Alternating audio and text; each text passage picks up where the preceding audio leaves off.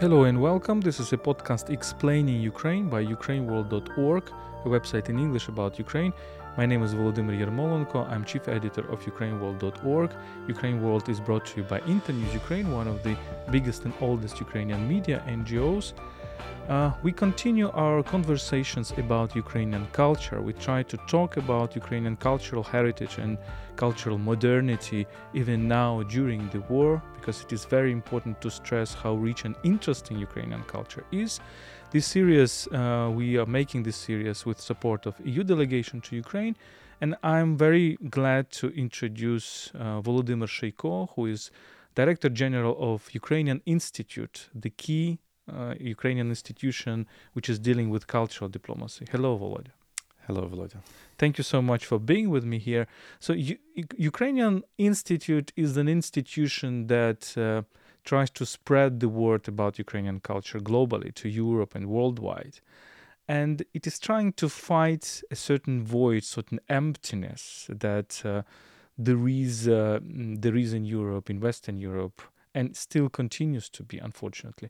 I remember, for example, visiting one French bookstore uh, of, I think, was uh, Sciences Po, the leading French university, and then the only book about Ukraine in French at this bookstore was a book of Timothy by Timothy Snyder, a great American historian, the French translation. But you would not find books by Ukrainian authors, for example. Do you have this feeling right now? Well, this void, um, particularly in the aftermath of the Russian invasion of Ukraine in February this year, um, I think has been enormous. Ukraine has been slowly and steadily making its way to mental maps of people around the world, particularly people in Europe, um, in the aftermath of the Revolution of Dignity in 2014. So uh, there has, has been quite a lot of progress in that respect. But all of a sudden, in February, the world has suddenly discovered this biggest European country right in the center of Europe that they know very little about.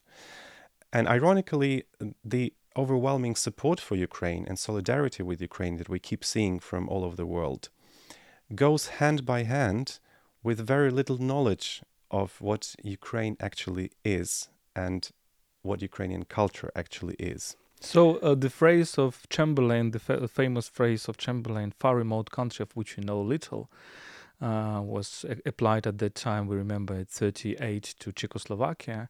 It can be applied right now to Ukraine as well. I think it definitely can be applied, but um, I think the the support for Ukraine of course, is today much bigger than it was in 1960s uh, uh, for for Czechoslovakia, uh, because you know over the past 30 years, and particularly after the introduction of the visa-free um, travel uh, regime between Ukraine and the EU, uh, you know, a lot of people have discovered indeed Ukraine, have visited, have had connections with with Ukrainians. Um, they have friends here, they have business connections. So Ukraine isn't an entirely kind of a blind spot on the map of Europe, but still we feel uh, the, the, the underlying lack of fundamental knowledge uh, about about Ukraine internationally, and there is indeed a, a big void uh, to fill uh, through cultural diplomacy. So the Ukrainian Institute has a massive um, um, objective, a massive task ahead of it. But you uh, you mentioned a bookstore uh, with just one book about Ukraine. I have another example. Uh, quite recently, I visited uh, Paris for work, um, and I, as I was walking through uh, through uh, Le Marais, I noticed um, a window shop of a bookstore that was filled just with books about Ukraine and about Russia. And it's quite a weird and funny selection of titles that range um, from from uh, culinary books about Ukraine to works by Anton Chekhov, to works about uh, Vladimir Putin, what's what's in the head of Vladimir Putin, then translation uh, translations of Ukrainian writer Andrei Kurkov or Serhiy Zhadan, uh, who are arguably the best known uh, Ukrainian writers in the world, some works of Taras Shevchenko, uh, a play by Natalia Vorozhbyt, Bad Roads, about the war in eastern Ukraine, um, and it's it's it's a kaleidoscope that doesn't really make sense as a whole. So it's a random selection of titles that the bookstore could find. It, it's called bricolage. The French love it Bricolage. very much. know. Exactly. so it's it's just whatever they could find about Russia or, or about Ukraine that is published in French, they just put it in, into the into the window shop. But the collection is not bad because Zhadan and Kurkov is not bad. Vorozhbe- Vorozhbit, uh, it's it's great. The book about what's the head in the head of Vladimir Putin, I think it's written by my friend Michel Eltchaninoff, French philosopher, dans la tête de Vladimir Putin, uh, if I'm not mistaken. But uh, I I agree with you that they probably have put everything they could because there is not so much. There is something, but there is not so much. That's that's exactly my point. So uh, it's of course these books, most of them at least, as as a, as a standalone right pieces of literature are, aren't bad. Are some there some of them are excellent books, but they don't tell a coherent story of either Russia or Ukraine, uh, right?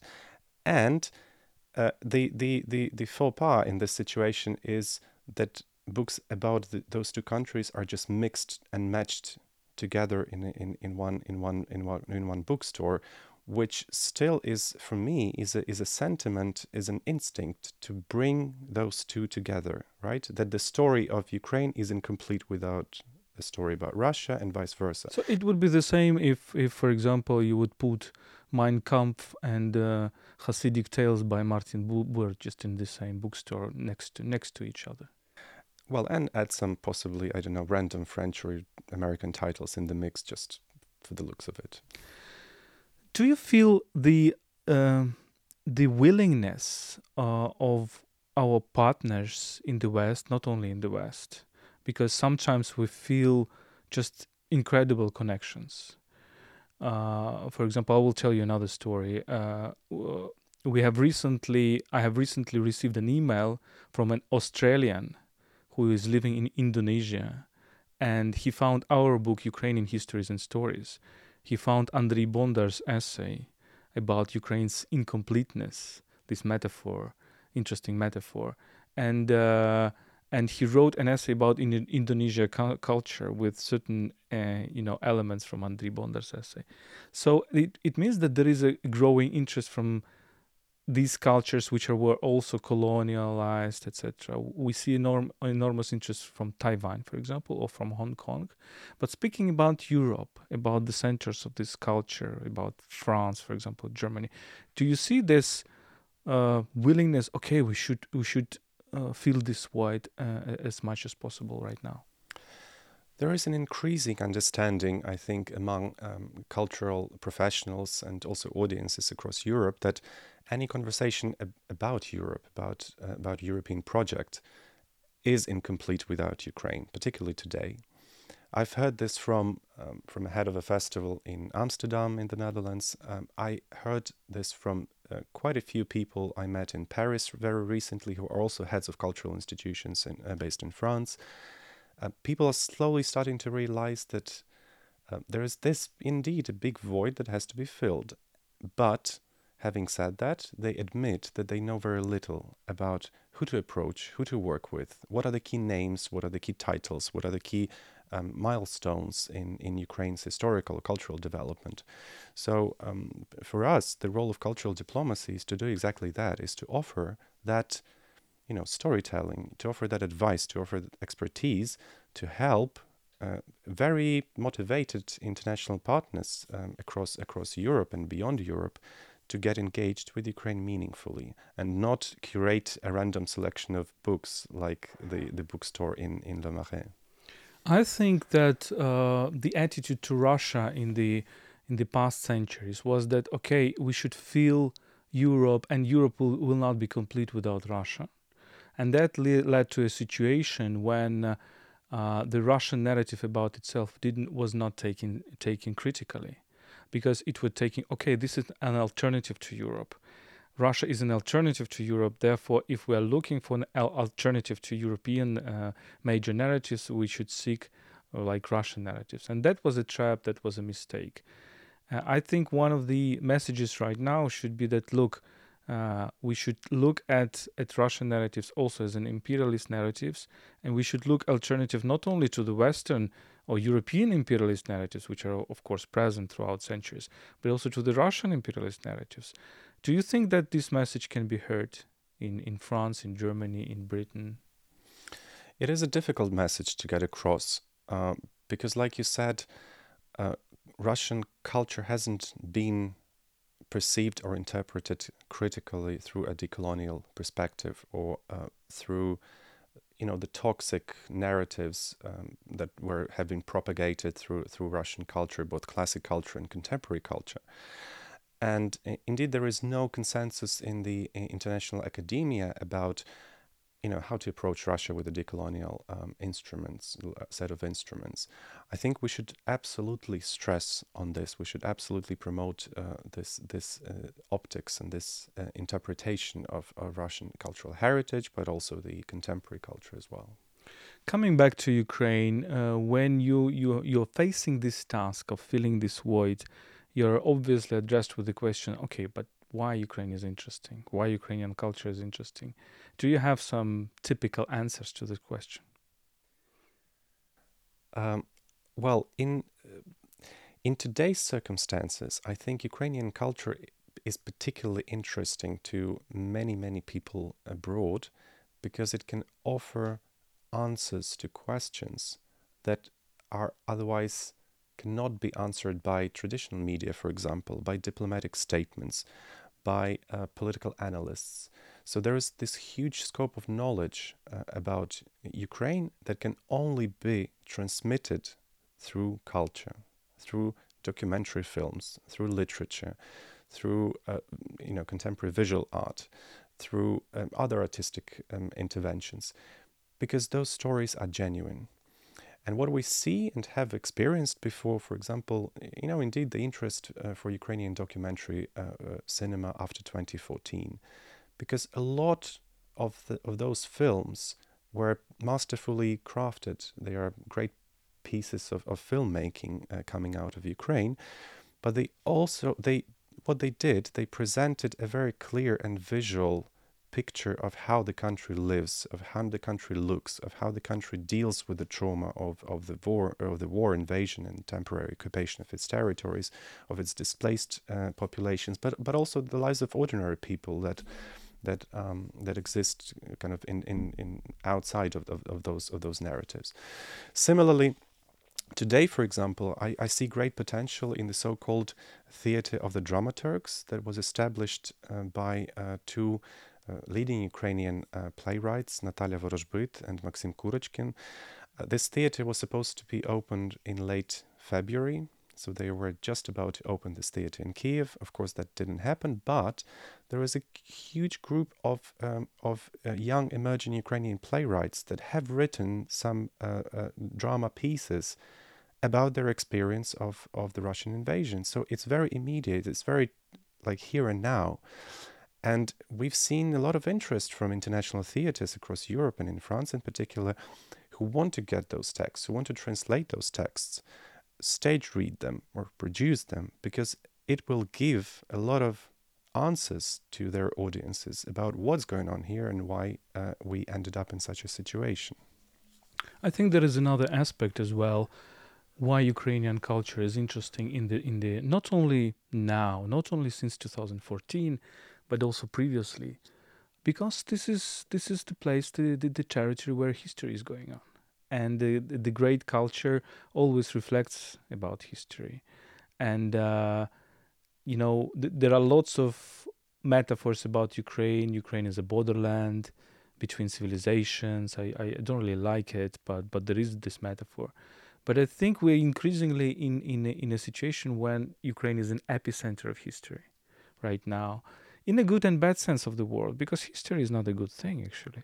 History when when fukuyama was dreaming about the end of history actually he was dreaming about the eternal peace. Uh, and if if we read his essay right now written in the in the late 80s it, it is clear that he was dreaming about a a situation when there is no human tragedies because history is primarily about human tragedies sometimes about the wars, sometimes about the deaths, the suffering, etc. So maybe this is why Ukrainian documentary or drama is so interesting because they're not inventing anything. Here, culture is not about invention. In many aspects, it's it's about just facing the reality always uh, very often with with tragic uh, suffering reality. What do you think? I remember what my uh, mother used to say. Uh, she was a, a, playwright and a writer, and she would always say that great literature is born out of suffering and pain. And um, when I was a kid, I didn't really understand what she meant. But as I uh, started writing myself, or uh, or you know, having all sorts of experiences in my life personally, I think she she was right.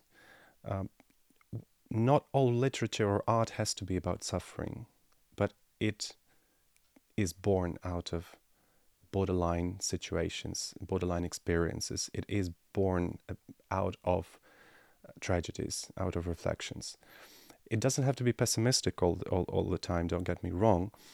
Uh, but I think this is something that makes Ukrainian culture of the past, of, of this generation, and probably of the of the couple of previous generations, that it is indeed it was born out of various tumultuous pages in our in our in our history, and that's what makes it genuine and strong. I would argue. But at the same time, humor. Ukrainians have a very particular sense of humor. It's it's very often black humor. We see right now how how humor is is also entering this this war. How many memes do we have? How many humor stories from soldiers? And I think Ukrainian Ukrainian culture has always these two wings let's not forget that the literature in the vernacular language comes from the very humoristic piece uh, of, of Kotliarevsky, and then re- reinventing Ukrainian literature in the late 80s with Bubabu, Andrukhovich, Neborak, uh, Irvanets was also made with humor. So it was kind of a opposition to that cult of suffering which was in Ukrainian culture. And now I think we are, we're trying to reflect upon this cult of suffering as well because well, it, it was not cult of suffering. It was kind of a reflection of, of the very difficult, uh, difficult history, full of suffering. Sometimes humor is a product, is a byproduct of suffering and pain. It is being born out of it as a means of protection, as a means of, um, yeah, of, of, of, of self protection against it. And uh, a few days ago, um, I was in a discussion at Cannes Film Festival about um, about uh, the state of Ukrainian films today, and one audience member asked, How can I engage with the war in Ukraine if I can't even look at photographs from the front line? They are so traumatizing that I just I just can't do it. It's beyond my capacity and my human ability to do so. But I want to be engaged. I want to know what's going on in Ukraine. I want to sympathize with you. I want to support you but this is just too much for me to handle. And I replied that humor can help here because, uh, like you said, Ukrainian society, civil society, a lot of individuals have responded to the war with, with memes, with, with, with very funny stories, with um, stories that basically dehumanize the attacker, right? The, the invader.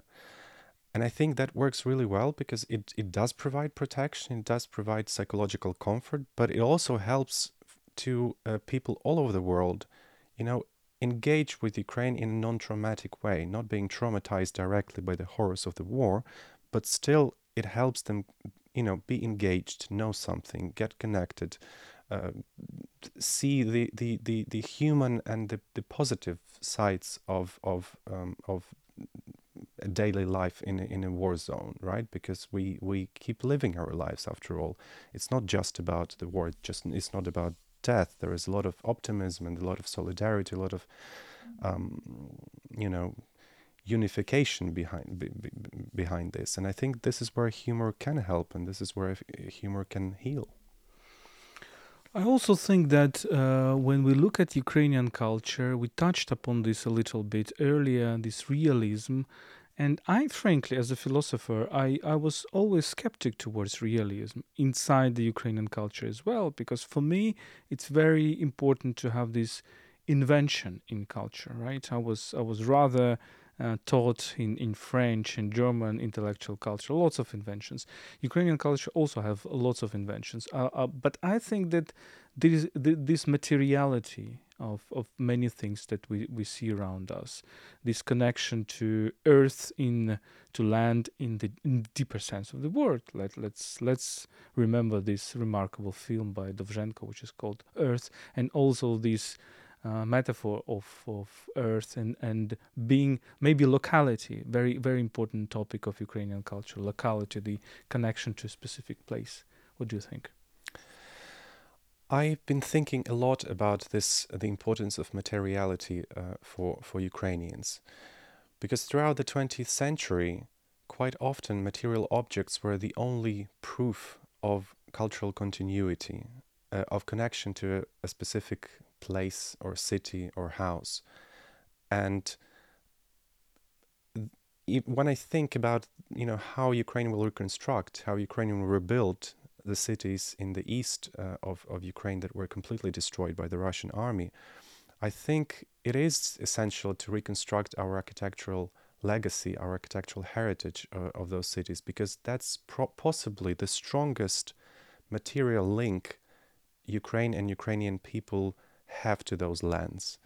Uh, and and that materiality, I think, is omnipresent in uh, uh, in in Ukrainian culture. In even my, I myself, uh, when I um, had to leave um, my hometown of Kiev in the first days of the invasion temporarily, I took a lot of material objects with me that are dear to me because I felt this is this is an uh, inalienable part of my identity, and if I lose that materiality, I would lose part of myself. And we have lots of Ukrainians who are keeping their objects, uh, uh, a piece of clothes or a piece of uh, furniture or a piece of something else, the glasses, the, the plates that were given them by their grandmothers. And I think this is also one of the things because uh, in the 20th century, we can't say that we uh, that there is a loss of material heritage, which was which was uh, stored, which was preserved because of the wars, because of the destruction. Look at our cities, especially in the central Ukraine, or especially those two which used to be, for example, the Jewish shtetls. We don't have much uh, in terms of architecture, in terms of this material presence. And I think this kind of a nostalgia for something material that is also very very important uh, for Ukrainian culture. I was I have the metaphor that all Ukrainian culture is a kind of archaeology. You know, it's a kind of a digging deep into the into the into the land. And by the way, this is also one of the metaphors of our literature recently. If you if if you take the metaphor of Oksana Zabuzhko Museum of uh, Abandoned Secrets, the key metaphor is about archaeology. It's about going going uh, uh excavating your memory? Well, I, I think personally I'm fascinated with this materiality of our, uh, of our uh, identity. Um, because what I observed in countries like the Netherlands, for example, or Spain, um, or other Central European, for example, um, countries, that the abundance of material heritage makes them care less, ironically, about that. When your resource is scarce, you value it more. And people, for example, in the Netherlands, you know, they don't really accumulate material objects or wealth. They can move quite easily from house to house, and their uh, the the collections of, of something material they hold at home is very is very, is very small, and that doesn't endanger their uh, national identity or personal identity. Whereas I think for many people in Ukraine, materiality is the basis of that identity because the attempts, the continuous attempts of Russia, for example, to rewrite history, to destroy um, architectural heritage or material cultural objects throughout our history, has led us to this to the, to the situation where every piece matters. Every piece is a piece of our identity, and that's that's why I think we keep this particular relationship to to earth, to roots, to uh, to objects. Another thing which uh, which interests me is a certain element of botanic culture in Ukraine, uh, which we all also try to rethink all the time. You know, it's it's in our embroidery shirts, it's in our emblems, it's in our songs. Uh, Ой лузі червона калина. We are we are we're singing songs about flowers. We're singing songs about uh, about trees, and and my metaphor is that this is precisely because we don't have a developed stone culture. For example, the architecture, sculpture, uh, which is present in Western Europe, we don't have it. Maybe because we don't have so much stone in our earth, you know, uh, and therefore uh, the, the the number of, for example, city fortresses, which is typical for Western Europe, is much much lesser here in in Ukraine, and therefore Ukrainian popular culture was thinking of defend how you can defend yourself against the enemy with flowers, with trees, with with sinking your your villages into kind of a floristic um, floristic richness.